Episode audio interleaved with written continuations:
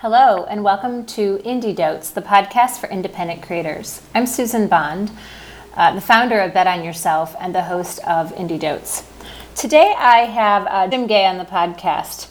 And uh, Jim is the author of Clean Ruby, the D S L Ruby D S L Handbook, and is a trainer and a consultant. Um, welcome to the show, Jim. Thanks for having me. So um, Jim has been on his own for nine years, uh, working for himself, and has been, you know, when did you create your first product? Uh, wow, that's a good question. I think it was around, two, two, my first failed product was probably around two thousand eight or so, um, but it wasn't until I had an actual successful product in a totally different, or, well, I guess a very different area was... Um, Man, two thousand eleven, I think. twelve. Wow, I love that. First failed product. Yeah. Uh, I mean, it's important. Uh, you know, I think just product building in general, people will try all kinds of different things and see how it goes. And, you know, I, at the time I thought, oh, this is it. This is absolutely going to be what I'm going to do. Um, and then you discover things as you go. And so it, um, yep. you know, I, I learned that it's not quite what you think. Isn't it funny when I, um, so I've been independent off and on for, I don't know, twelve, thirteen years at this point. My first product that I ever created was, uh, I wrote an ebook on intuition back in two thousand five.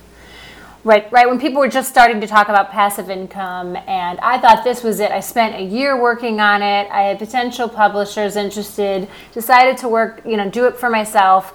And, you know, of course that was a different time, right? When there weren't a lot of, right. I mean, you know, t- don't even talk to me about Square or any of those things. I mean, the internet was a very different place at the time. Uh, you know, and it did relatively okay given, you know, the circumstances. Uh, but I, I, you know, I, I kind of consider it one of my failed project products too. So, and I learned a lot from it. So I'm, I, I relate with that. Yeah, I think there's a really important part of uh, building products is deciding to just go with something, you know, and um, it's okay that it fails uh, as long as you're not putting too much effort into it. I mean, it really hurts if you put a lot of effort into something uh, and and it fails, but if you manage to try something out faster, um, that's nice. yeah, yeah, it's, and you learn so much about yourself, your interests, what you really like to do, and what you're really thinking about too, right? When you create a product, absolutely. Um, and so um, you made uh, Clean Ruby first, right? And then you made uh, Ruby D S L Handbook. Correct. That's right. And when was the Ruby D S L Handbook published? Uh, shoot, you know, now I've forgotten. Um, I think that was in two thousand fifteen. Okay. Okay. And um, and Clean Ruby was published in two thousand twelve? two thousand twelve, yeah. two thousand twelve, yeah, I got it. And so when you wrote those books, um, I don't need numbers, but how were you making your money? Were you were you making most of your money from products and things, or more from like consulting, like maybe hands-on keyboard or something like that? Definitely consulting, hands-on keyboard. Um, those products, the, the first one, Clean Ruby, really drove out of my experiences, and uh, you know, I had seen other people write Uh, books, and I thought, oh, I could do that. And so I was really interested in particular um, ideas, and uh, decided, well, I, I I need this for my work, uh, so I'm just going to start uh, writing about it. And I would do that. You know, I, I was working during the day for a client and really lighting the candle at both ends, um, just on their project, not even really taking into account the fact that I would have to I would have to go home and Uh, continue working and researching and doing whatever I needed to do. I was on a project where the timeline was fast. We need to get things done quickly, and it was bill whatever hours, just get it done. Yeah. Um, which was good at the time. You know, I could try to save money and, and build up my income. Um, and I was motivated. So that's one of the nice things. I, I liked what I was studying for my product, and it applied to my daily work. Um, so that was really good. I was able to think through problems and consider the impact of them as I was doing research. Um, but I lost a lot of sleep. You know, I would, just from the client alone, and then I would come home and I would work on my own thing. And um, uh, the that was for Clean Ruby. And then D S L, the Ruby D S L handbook, which was a much faster thing. It still came from a lot of the experience I had explaining how things worked and how to build things to other developers, that I realized, you know what, this is a useful... the knowledge I have is a really useful bit of information. I could turn this into a product. And I did that on a way faster scale. It was direct from experience. There wasn't a lot of research. I knew exactly what to do. Um, and the you know I was able to turn the product around really quickly.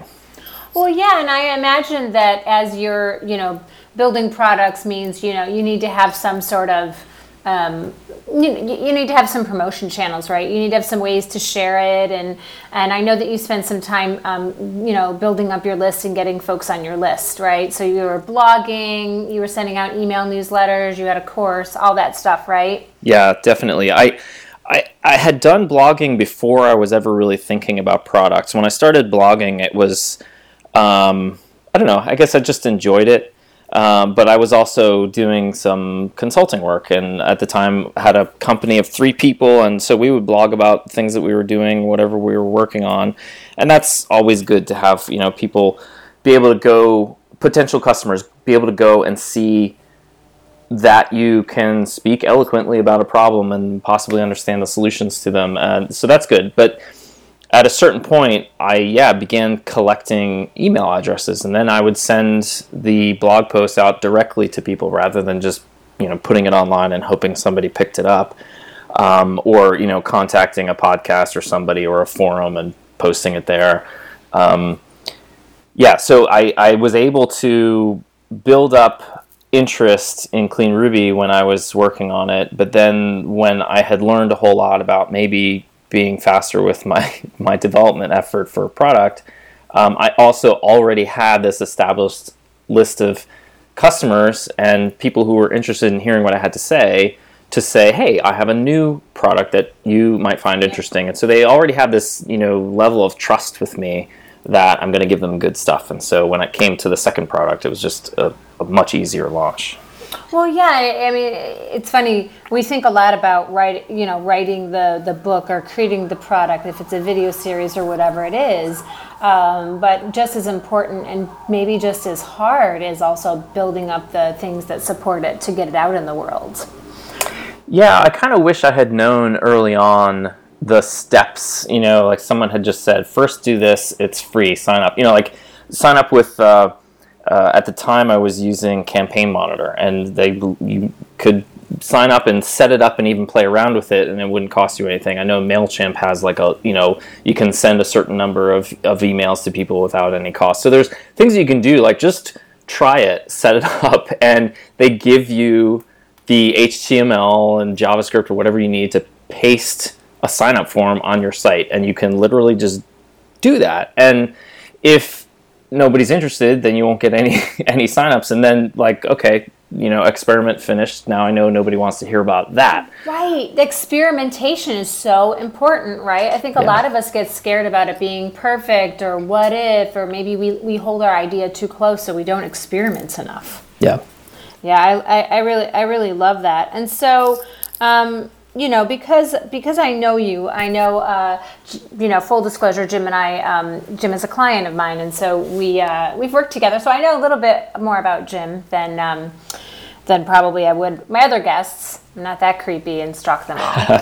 um, but uh, I guess um, I know that, you know, there was a point where you were really doing a lot to blog and work on your list and, and send, send send send stuff out, right? Send, you know, creating courses and whatnot, like I talked about. And then there was a point at which it stopped and you went kind of dark. And I'm curious, I want, I'd love to talk about that.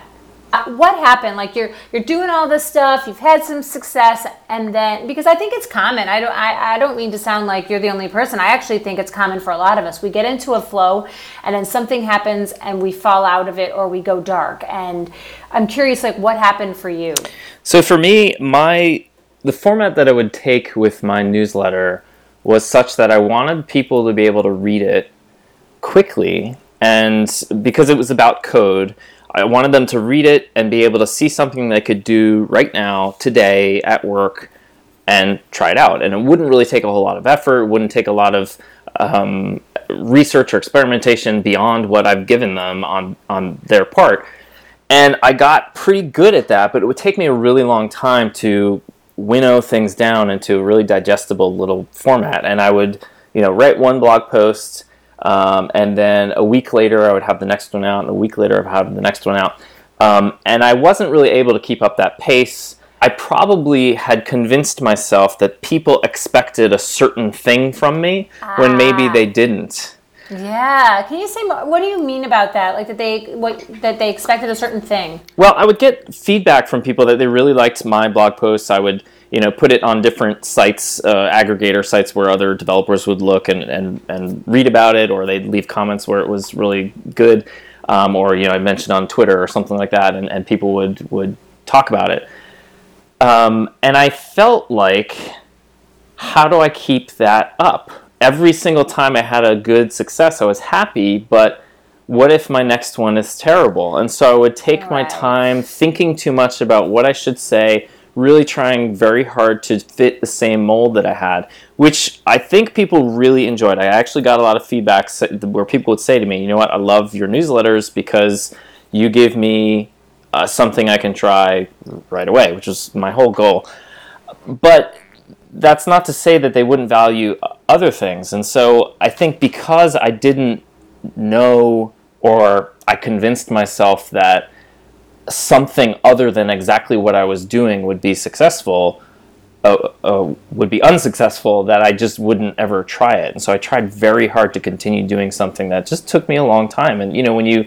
Yeah. What is it? There's a, like a Mark Twain quote about, you know, I would have written a, a shorter letter, but I didn't have the time. Yes, yes, yes. Well, right, and and I also hear, I mean, so so you're, you know, not only are you, you promoting these products and writing all these blog posts and coming up with these really useful Uh, blog posts for folks, you're also working full-time as a consultant, right? You know, um, and I, th- what you said, something that you said is very interesting to me, which is that, you know, you felt like, I almost felt like this pressure, almost like it can become like a treadmill, uh, right? Like a little hamster wheel. You're just keep trying to keep running on it. Yeah. Um, and so what happened when you, st- when you actually stopped? Was it that, was a conscious going dark, I need a break, or did it just sort of happen, like you don't write a week and then another week goes by and another week goes by? You know what I mean? So I, I it's probably, it's definitely both. Um, I know when I was researching Clean Ruby, I was working on a project where, this was back in two thousand nine, I think, Uh, two thousand ten. It took me a long time to really do a lot of research on that topic before it turned into a product. Um, and, uh, and then, you know, the markets kind of didn't do well, and we we were on like the later wave where clients would call and say, hey, yeah, we're not going to do that big project anymore. Um, and so times were really tough. Um, and so I was working on a project. I had picked up a project, and they basically needed as much work as possible. And so I did that, and I worked and worked and worked, and I researched, and it was great. But I had two, at the time, kids at home, and they were very young. And, and so I would work very long days and then not see my kids at the end of the day. And so that was really tough. Um, but then over time, like, you know, I, I made my products, and I would write, and I would convince myself that I needed to do a particular thing and not get into it. And um, there were other things that came into it. I was still in the habit of working a lot, and I would write a lot. And I think um, I didn't exercise enough, and I didn't get enough sleep, and I would be a cranky father and husband. And it was just generally kind of a bad situation. I was trying to do so much that I was ne- uh, neglecting all kinds of things at home. And um, I wanted to be a good husband. I wanted to be a good father. And so at a certain point, I remember, but like, I have a set of p- pants, there's p- several pairs of pants that I don't really wear that often at the time, didn't really wear that often. And I needed to go somewhere with a nice looking pair of pants. And I put them on and they didn't fit. And I was like, oh, great. And then I, that's, no, those used to be tight. And I'll, I'll pull another one out. And that didn't fit. And I was like, oh, well, thinking to myself, I, at the time I was in, I think I might have just turned thirty-five or thirty-six. Like, I'm in my mid-thirties. I guess I'm just getting old. This is what happens. And that that thought just kind of stewed in my brain for a while. And I felt bad. Like, I, this can't be it. And so um, my wife had the habit of getting up every morning at five thirty and exercising. And I thought it was crazy when she started doing it. But then I realized, you know what? If I'm... If I want to connect with my wife, I should go do the same thing that she does, um, you know, if I'm working so much. Or if I want to fit pairs of pants um, that I have, I should get up and go and do that. And so I decided I am going to go to bed earlier. I am going to get up and I'm going to exercise. And if I can't find the time to write, I'm not going to. And so I sort of made this ah. conscious decision to value my health and well-being over the writing, which was really good. I'm not unhappy at all that I did oh, that. Yeah, yeah. I, I mean, I think it makes sense. So I, I got it. So there was this whole, there was, it sounds like this period of time where just life was really on full tilt and you were able to keep it up. And then there just came to a point where you, you really had to start value, like you said, you had to start valuing your health over Um, over, you know, over writing. And so is that, was that the beginning? You, you know, you, it sounds like there was a time you went into, you know, working out and then you, you started writing left, less. Yeah, absolutely. I mean, I, um, my products had been, had, had pretty good successful launches. I hadn't taken the time to figure out how do I keep launching it? How do I keep writing? How do I keep, you know, staying in, in touch with everybody who's interested? Um, and because I didn't have that habit in a way that was easy to manage, yeah, I just, there were other personal decisions that I had to make that ultimately were way better for me than pushing too hard for too long, you know, keep continuing to right. go.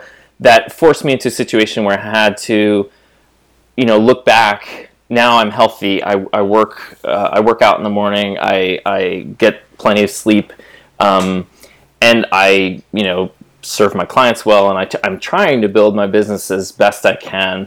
Um, but I'm a good father, I'm a good husband, and I work hard at being those things. Um, but I would look back and think, man, I used to write often. I used to go and right. do conference presentations, and I used to be involved in all these other things.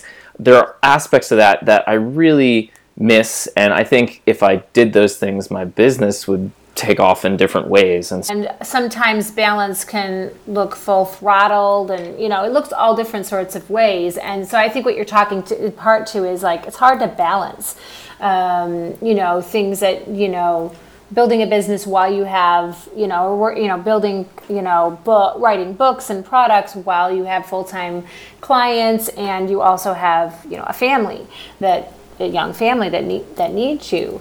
And so, you know, so you so you you went you made this conscious choice eventually, you know, to say I'm going to get up early, I'm going to start working out. In a lot of ways that was good, but the the side effect of that was that your site went dark. And how for how long were, was your site dark? Oh God. Um like, you know, like let's say email newsletters or blog posts or whatever those things. A long time. Probably two years. Yeah. I mean, at least a year and a half. Yeah, a long time, right? And that that's that's a really long time. And so when you decided, well, you know, I, I could hear in there the decision to get started again, right? Which was, you know, okay, I, I these would be good for me, good for my business. I'm I, I'm ready to, you know, my health is, I'm I'm doing good with my health, right? Like you you, you have that that habit really, uh, you know, nailed down, right? right. It was a really a strong habit for you. It wasn't going to get, you know, said to the wayside uh, again. And so I'm curious about, you know, what was it like getting restarted again with, uh, you know, writing again and connecting with your audience again after a year and a half or so off? Uh, well, I mean, before I started really doing it, it was awful. It was really hard. Um, what when was I hard? Tell people, like, what was hard about it? Uh, multiple things. You know, I it's w- when you're not in the habit, you um, don't know what to say. I mean, it's like the world is your oyster. You have no restrictions on what you can or can't do, and so now go write something. It's like, uh... right. Um, so that's really hard. Uh, right, because you didn't have a book you were trying to promote. You weren't working on another book. You could have written about anything, right? Yeah, absolutely. Yeah, that's that's can be paralyzing, right? And we really think choice is awesome, but as we, you know, the paradox of choice and other books have shown, it can be very overwhelming. Yeah, plus, you know, I didn't really have a very good cadence uh, in terms of a variety of what I was writing about and how I was writing. Yeah. Uh, in my newsletters, because I was used to, I write these things and each one will build on the other, and then, you know, I, I might be done with a series, but then I'll start again on a new thing. And most of my emails were like, well, the last time I wrote to you, I talked to you about X, Y, and Z. Now we're going to see ah. how to do, you know, and then after two years, how do you say, well, two years ago, I wrote to you about this. Right. You uh, remember that post? I'm sure you remember. You put that code into use. Yeah. Right. It's hard, right? I mean, I think that, you know, we're talking about writing again after being, you know, after doing it regularly and getting back on. It's hard to restart something. It's really, really challenging too, right? Like, not only is there like the world is your oyster, you have so many choices. Um, but I, I, I wonder if there are, I suspect that there are other pieces of it, right? Were there any sort of like worrying about failure or, you know, managing, balancing time or any other concerns that came with that? Uh, yeah, you know, I, rebuilding the habit was probably my most difficult functional problem, you know, in terms of managing time and figuring out how to go about it.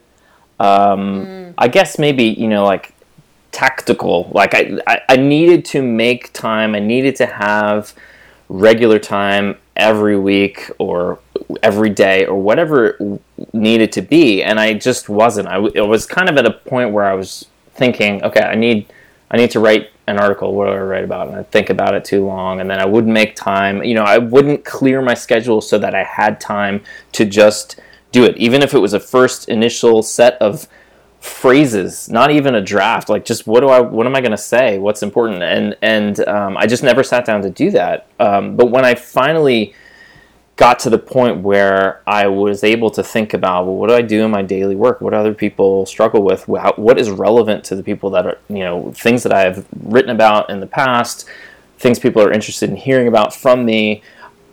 I was able to at least sit down and begin thinking through, okay, you know, take the time. I have time on the calendar, begin writing. Um, and I think that was that was a big challenge for me, just the the, the scheduling.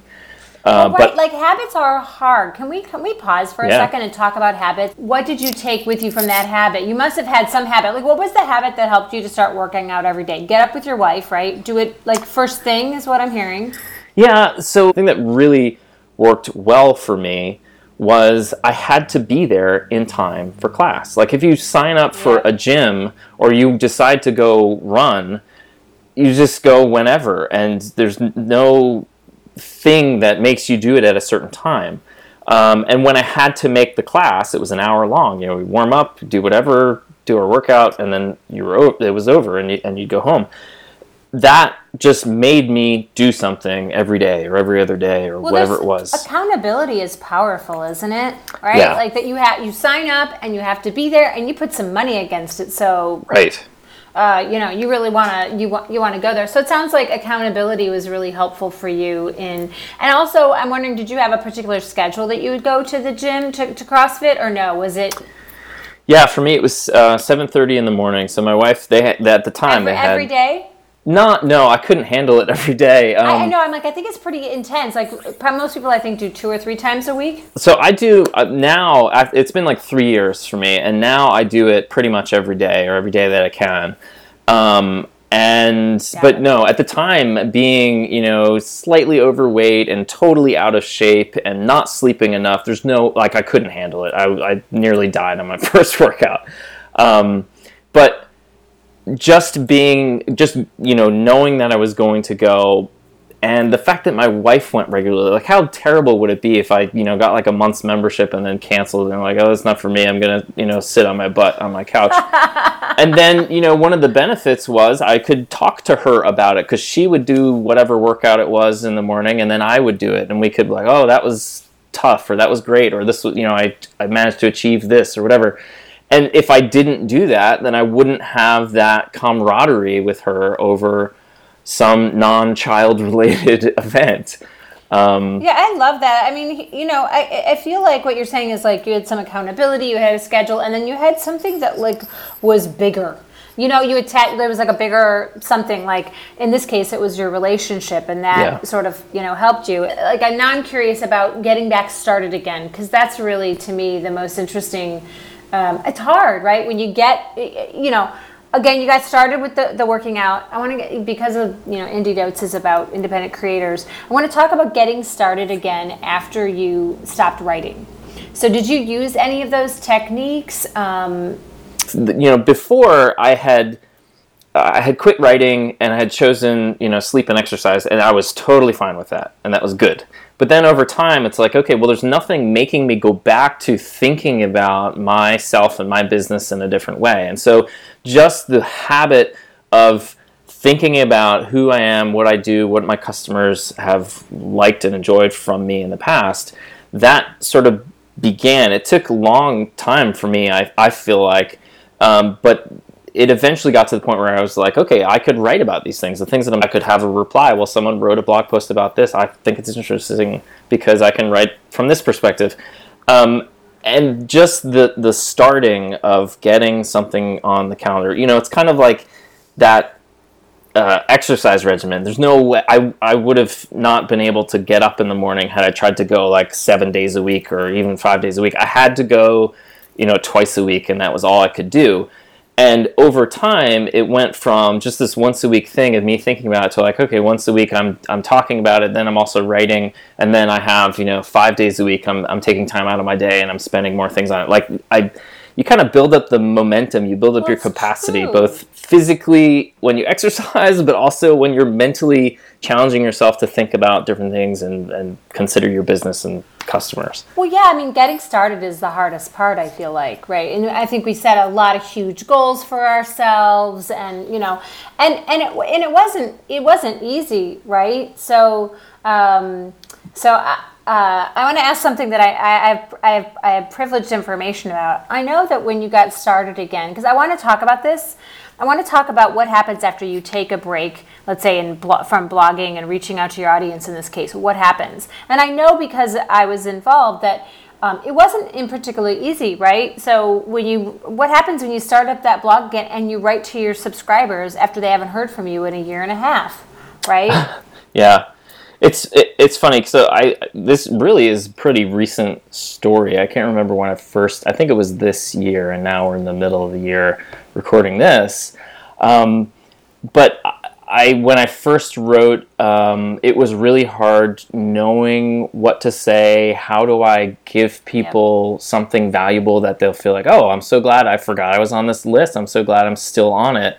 Um, but there's also people who, you know, just quickly unsubscribed, and you know, unsubscribes are they happen, um, but also there's that fearful moment at the early part when you've done nothing for two years where, uh-oh, are, is everyone just going to be like, eh, it's not worth my time? And, you know, you kind of think through all the worst-case scenarios. It wasn't as bad nearly as I thought it was going to be, but surely there were some people who were just like, nah, I'm I'm good, and uh, who knows why. I nah, haven't, you know, I'm it, good. It, well, it, and it's hard, right, too, because two years is stale, right? Yeah, like, like totally. Actually, really, six months is pretty darn it for anybody. I don't mean that that right. You know, it's really hard too. I mean, not only mentally, you have to like prepare yourself that you might lose a lot of people, and how are they going to respond, and how do I talk to them about it? Right. Yeah, it's uh, I was glad to begin writing again. Um, it's kind of hard to know, because when you have a flow in writing regularly, people will write back to you every so often. I didn't really get a whole lot of replies, but I got enough to know that I would strike nerves and yeah. know that people were really interested in either controversial ideas that are brought up, or, brought up, or um, or, you know, the techniques that I would teach and that they found them useful.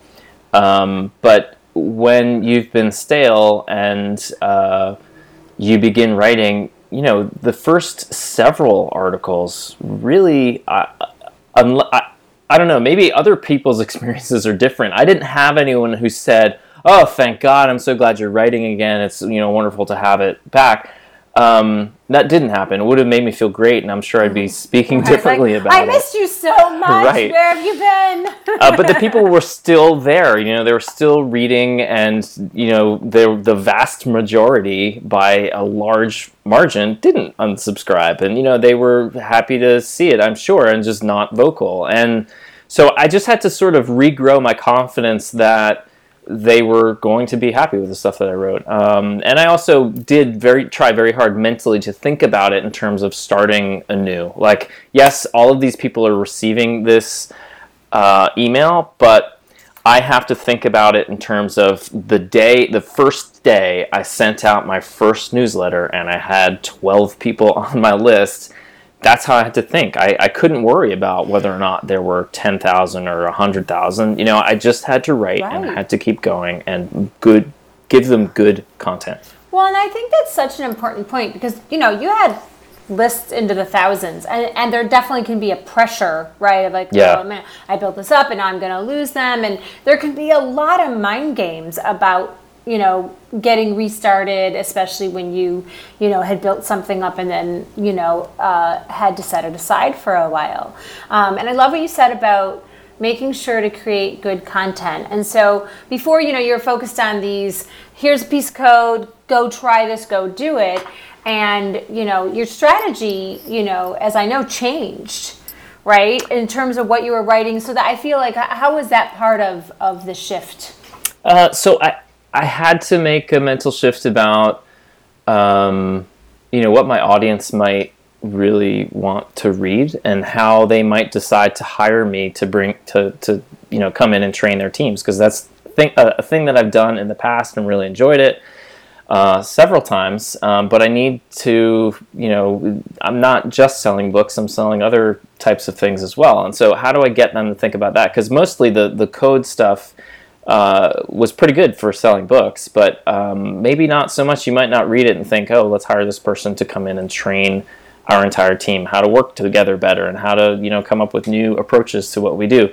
Um, so I needed to begin down a new path of talking to the managers who who coordinate teams and, and think about hiring and improving th- their people. And Um, you know, I, I, I, if I have something like that to sell or to offer to potential clients, I need to begin talking about it. So that was kind of a scary thing for me. Like people, yeah. in my mind, wanted my technical tips, but that was just really because I had always written that. Um, Isn't that so interesting? It's because like that's what you'd already ri- always written, and then to switch to turn away from that can can be really pretty.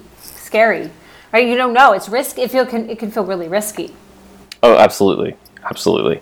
Um, yeah. In fact, I I don't know that I ever wrote a newsletter. Maybe one.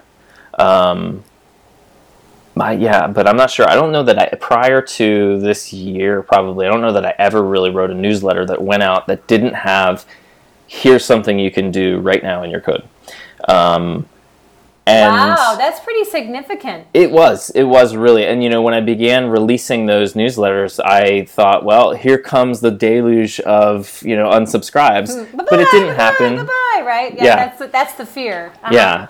Um, it didn't happen. In fact, you know, there were people who, uh, I would see on forums wherever I would post things who would say, oh, that was a really interesting article. Or they would maybe not reply back to me who posted it, but they might get in a conversation themselves about what it was and how they, you know, operate or what they do. And so that was good. Um, it kind of revealed to me that I thought I knew a lot about my audience, but I really didn't. And it's kind of funny because I really had no reason to think what I thought. I just happened to assume it based upon what I always did. Oh my God, I, I I cannot underline that. If this were, if we were on a piece of paper or a whiteboard, I would like underline and circle that, right? It's like, right. How many times have we all done that? We keep doing the thing that we've been doing, and we then think, oh, that's just the way the world is, the way that the world is for me, or that's the way that my audience is, or what they want. Right. Yeah, it's, it, you know, so it was mostly, I'm sure, more of a challenge for me to change to writing about other stuff. It could still be technical, but it might just involve um, how teams work together, or you know how how you run a business, or how you manage things. And um, it was a bigger challenge for me to make that change than it was for anybody receiving the newsletter. Isn't that you know? so funny? We yeah. like telegraph our own fears. I, I think a therapist call that transference. Like we put them onto our audience. You know, like the audience is not gonna like this. Right. Yeah. And we think that's the truth. Which, which is the death knell. I mean, that's really probably what played a whole lot into me losing momentum in writing, because there, I'm sure there were plenty of things I could have said during those during that two-year quiet time that I didn't, because I thought, well, it's not my typical technical, you know, go try this in your code newsletter.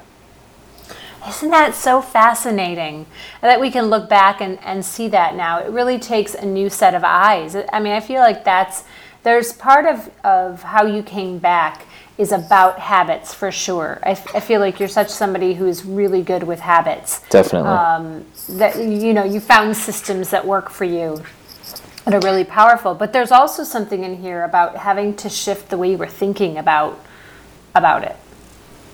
Yeah, I... I I think so. I mean, it's, uh, so I'll say, you know, particularly helpful to me was when I was beginning to write again, and we would talk about mm. the things that I was writing, and you were, you would be very frank reading over it, trying, trying hard to be diplomatic, you know, and, and, and not trying hard. No, it, it wasn't like it was harmful in any way at all. It was just like, well, you know, this, why do I care about this? And those, those types of questions have to be asked, because someone on the other end will say that exact thing when it lands in their inbox. Like, why do I care about this? And so when you write, you have to get to the meat of the problem that people will care about. And so Um, it was very helpful to be able to, you know, write out something like, "Oh, look, there it is. It's I'm all done. This is great." And you would read it and be like, "Well, yeah, I guess I, I kind of get it, but what's this about, or what's that about?" And so it kind of taught me to look at it from a different perspective and think, you know, in what order am I putting my pros? Like, how do I introduce people to the problem and really connect with them early on so that they want to read it? Um, and that I managed to, you know, correct as I went on. I'm, I'm still not great at it, but it's something that I'm trying to improve. And, and I think it makes it way easier to realize that I have to really, really, really ask myself those stupid questions, those smack yourself on the head types of questions. Like, why would I care about this? Because if I do make a shift to writing articles that don't have technical, you know, code samples in them, um, I will be confident that I've already thought through how this is valuable to somebody else. Well, right, and they are quite different. Writing the the the benefit of, you know, the benefits of like right, work through this code sample are baked into it, right? And then when right. we go outside and write about something else, as software developers do. I mean, writing about code is great, but sometimes there's other topics you might want to touch on. Absolutely. You know, team dynamics, or, you know, broader philosophical issues of writing code, or, um, you know, maintaining code, or things like that. Um, and that can be challenging, and I think sometimes even having an outside perspective, you know, it can be really helpful to us to help us see outside ourselves, especially when we're shifting something, right? Like when we're shifting not only from getting back after being dark, but also shifting the way that our content, what our content is. Um, I think getting, you know, getting outside perspective or help can, can just sometimes, can sometimes help, whether that's like a book or a blog or just, you know, somebody looking at somebody else's work. Yeah, absolutely. I mean, it's really hard to Um, solve your own problems, you know, uh, and so, so if, is, isn't it? if you can oh somehow God. learn to do that, there's the, oh gosh, you know, like the, the, the old idea of like the cobbler's children having no shoes. He spends oh, all day yes. making shoes for others, but you know, his kids don't have any. And so I think it's the same type of thing. Like I do software development and my clients hire me to do that and to train their developers to do that better. But well, then I sit down and write about it. And am I really thinking about what the person on the other end, like I, I do this all the time, but I go to do it for myself and it's, um, Uh, for some reason, difficult. You know, a lot of experts get to that place like you do with software development, right? You don't even know how you do it sometimes. And so to pull it back and explain it and explain why you do it and the benefits of it are can be incredibly hard. Yeah, for sure. I think that's a very good point. Um, and you, yeah, you, you know, at this point, I have to really sit back and think about um, talking to those people who might kind of know, uh, but need it to be spelled out for them. And because sometimes that will happen for me. Somebody will show me some new way of doing something and I'll think, wow, why didn't I think about that? Because, you know, it's exactly what I needed. And yet here it is staring me in the face. And so I kind of have to be that for my audience. Say, look, you run into these problems. This is what you can, this is what you can do here. There are multiple ways to solve it. Here's one way to do it. And, um, you know, I would do that if I was writing code for someone. I would do that if I was training them, and I need to do that if I'm writing a newsletter to everyone on my list. Um, yeah.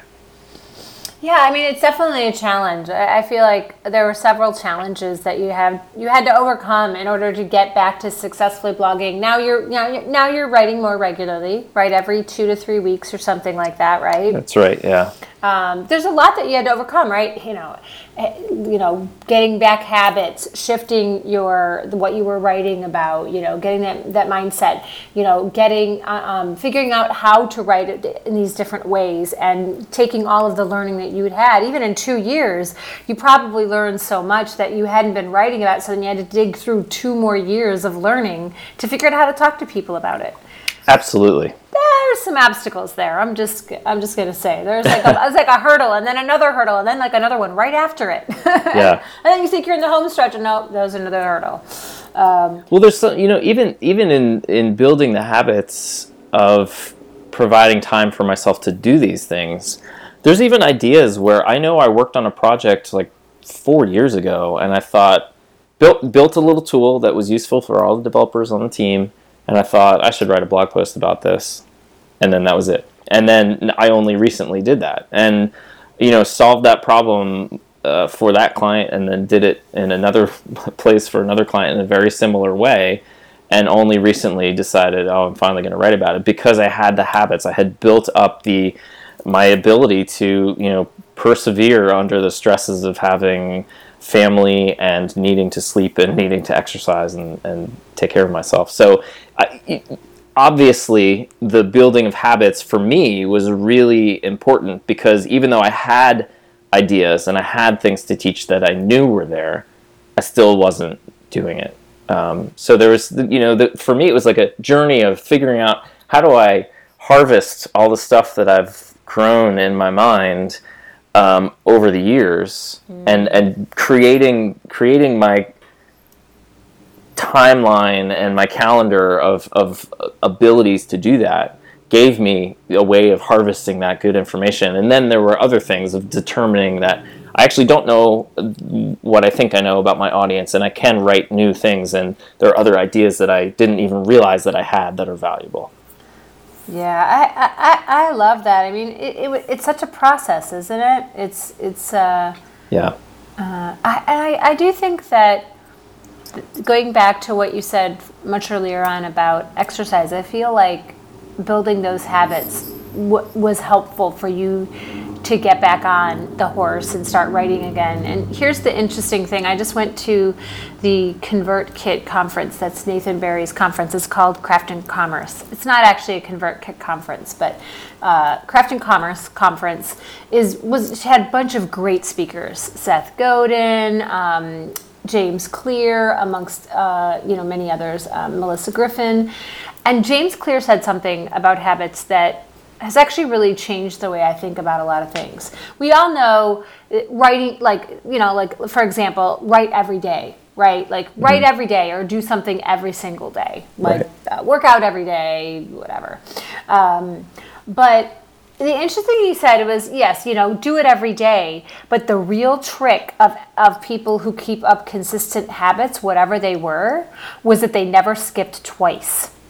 Hmm. So, you know, for example, like I was doing daily yoga and I did it for seventy-five days in a row. After wow. not having done it for years, I did it for seventy-five days in a row. And then I fell off because I was traveling. Um, you know, I was, I was traveling and it was really challenging. On one of the days, I just could not manage to, to squeeze it in, even though, even ten minutes. And then I skipped the next day.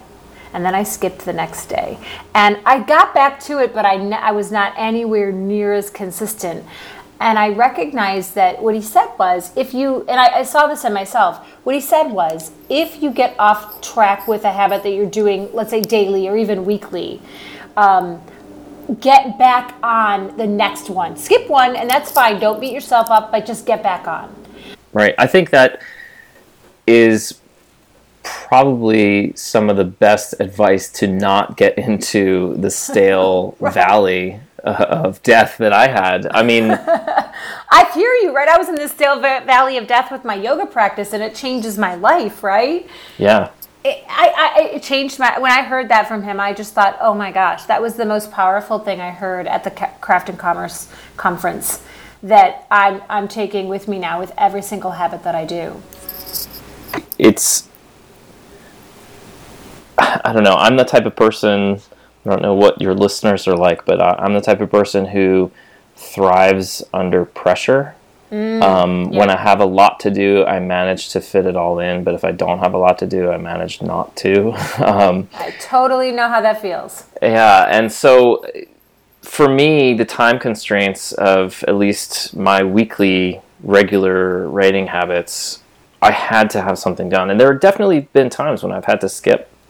Uh, just life happens, you know, some crazy event will happen. And, and that, that weekend day that you had, you know, three hours planned, all of a sudden you're, you know, in the auto shop or, or at a, you know, a, an event for your kids or something or there, like that. Or there's, or there's a, you know, a bug in the code and everything goes down and you just have to, right. You have to drop things. Yeah. Those things happen. Um, so I think for me, jumping back onto the wagon uh, is really the most important thing, coupled with recognizing that I don't know a lot about my audience, and, and by trying new things with them, I can actually learn a lot more.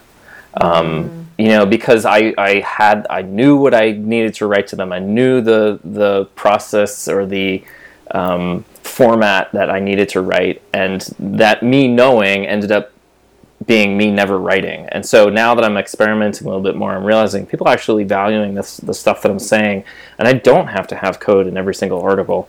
Um, and so that mm. those two things, like I feel way more confident knowing now that I can learn more about my audience by trying different things. Um, it's still on the same topic and still relevant to what they do, um, but it's not the exact same repetitive format. Um, It's going to be way easier for me to get back on the wagon. You know, if I fall off I mean, and like I realize... In the, yeah, in the future, like to not skip twice, it's easier now? Is that what you're absolutely, saying? Absolutely. Absolutely. Yeah, I mean, it, if I have a reason, or even if my reason is I just, I'm not sure what to write about, I have multiple ideas, or I don't have any ideas, I can at least spend some time thinking through them, feel, okay, I will, uh, you know, take this one, this week off and skip a week, and I'll get back to it in terms of releasing. You know, it's still I would still make the time to write and to think and to figure it out, but I would at least feel like I have something to talk about, and I can certainly come up with a thing to say that will be valuable to people that doesn't have to fit the mold. Yeah, it's so fascinating. It just, you know, it brings it all back down around to mindset and the way that we look at things. Right? Like, like for instance, the fact that you shifted up the way that what you could write about to your audience, and you shifted your mindset on it. Yeah, absolutely. I mean, changing my mind about uh, who I was and who, what sorts of people were actually reading. Um, you know, I went in and managed to get information about the, the the people who were on my list. Who are they? What companies do I work for? You know, are they listed on their website as managers, and just like doing a cursory search for who these people are, or who clicks the most, or who opens the most, um, gave me a, a fresher perspective on um, exactly, you know, who they are, and and I could compare it to what I thought was actually happening. Um, and so I it, it yeah, it was like a, almost like a check against the mental, the mindset yeah. or mental model you had. Absolutely. I mean, it, I, I, again, I, outside perspective, right? Looking at your list is outside perspective, right? Like what's actually happening.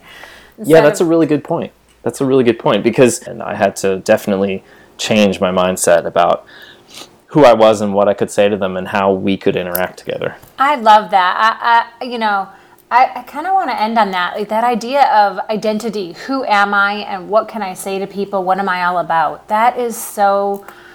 I feel like it's uh, overlooked a lot, you know, in projects, but there's a lot of stuff that's wrapped up in our identity and how it can slow us down, our perceptions of who we are. I, I totally agree because who I was, I, you know, I was the guy who wrote the short, right. easy to read articles. Right. And like, like that was like stamped on you and like, right. that was it. Like you're, that's that, you're that like toy out of the factory or whatever, right? Exactly. Yeah. What I write about now actually ties in better to the things that I do anyway. I mean, my yep. my book was about teaching people to think differently about their code, my first book. Mm. And the way I would write was just about the, the minutia of of uh, code and what, what to write. And so now I have a broader understanding of like what do people really value and what do they need to think about on their own. Yeah, maybe they don't have a tool that they can try and do right in their code right now, but they might need to think about this for the next week or two week with their team mm. so that they can improve differently in different areas. Well, what I'm hearing is you went from, you know, this stamped on you like I give a, you know, specific tool you can put into use to I help people think differently, which is so much more expansive of an identity, right? I mean, you can do so much with that. Absolutely. Yeah. yeah. So thank you so much for being on the show. I really, uh, I really appreciate it. I had fun. Thank you.